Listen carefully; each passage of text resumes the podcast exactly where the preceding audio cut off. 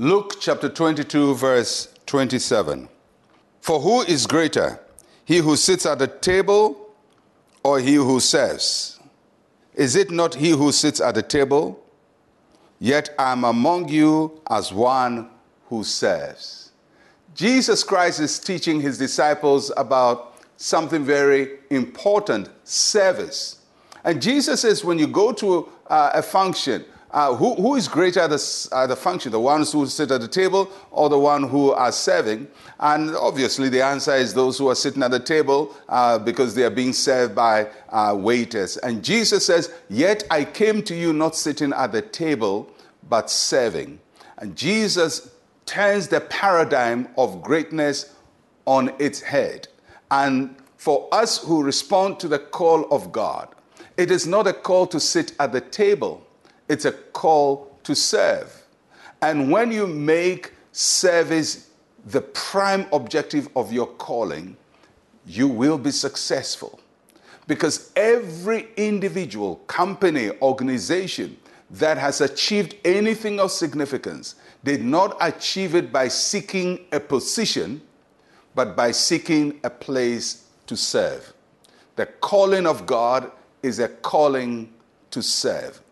So, if you believe God has called you like Moses, if you believe God has called you like Aaron, then you have to ask yourself, where do I serve?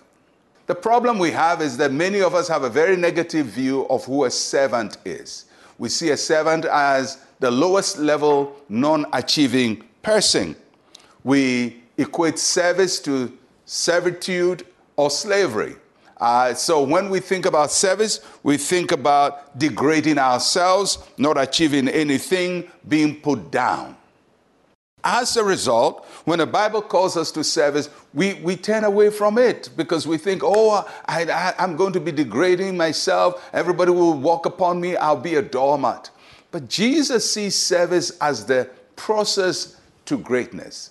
He says, He who will be great amongst you, let him first serve. And it's a principle that, that works even in the corporate world.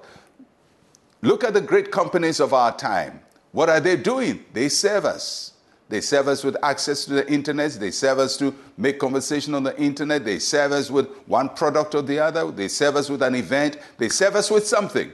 Everybody who achieves something does so by serving. So the reality of life is to go up, we must go down. And the going down is a service part. So, has God called you? Is God going to do great things with you? Would you one day probably also stand before a Pharaoh and say, Let my people go? Would you see powerful signs validating you?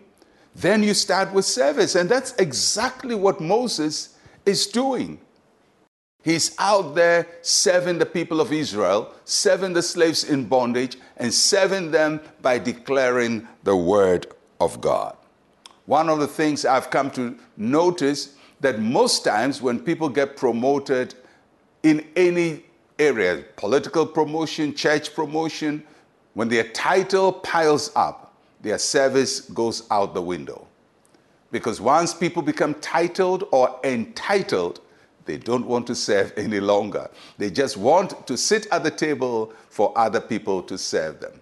But if you really want to be a great person, if you really want to fulfill your calling in life, forget about titles, forget about sitting at the table, forget about having a place among great people, and simply focus on what service you are called to provide. Like Jesus, we don't sit at the table, we serve. And the more you serve, the more you fulfill the calling of God upon your life. Let us pray. Say with me, Heavenly Father, I am at your service. Teach me not to despise any service that you call me to offer. In Jesus' name, amen and amen. Well, I'll catch you again tomorrow. We start a new uh, study. I'm Pastor Mensa Otabil. Shalom, peace, and life to you.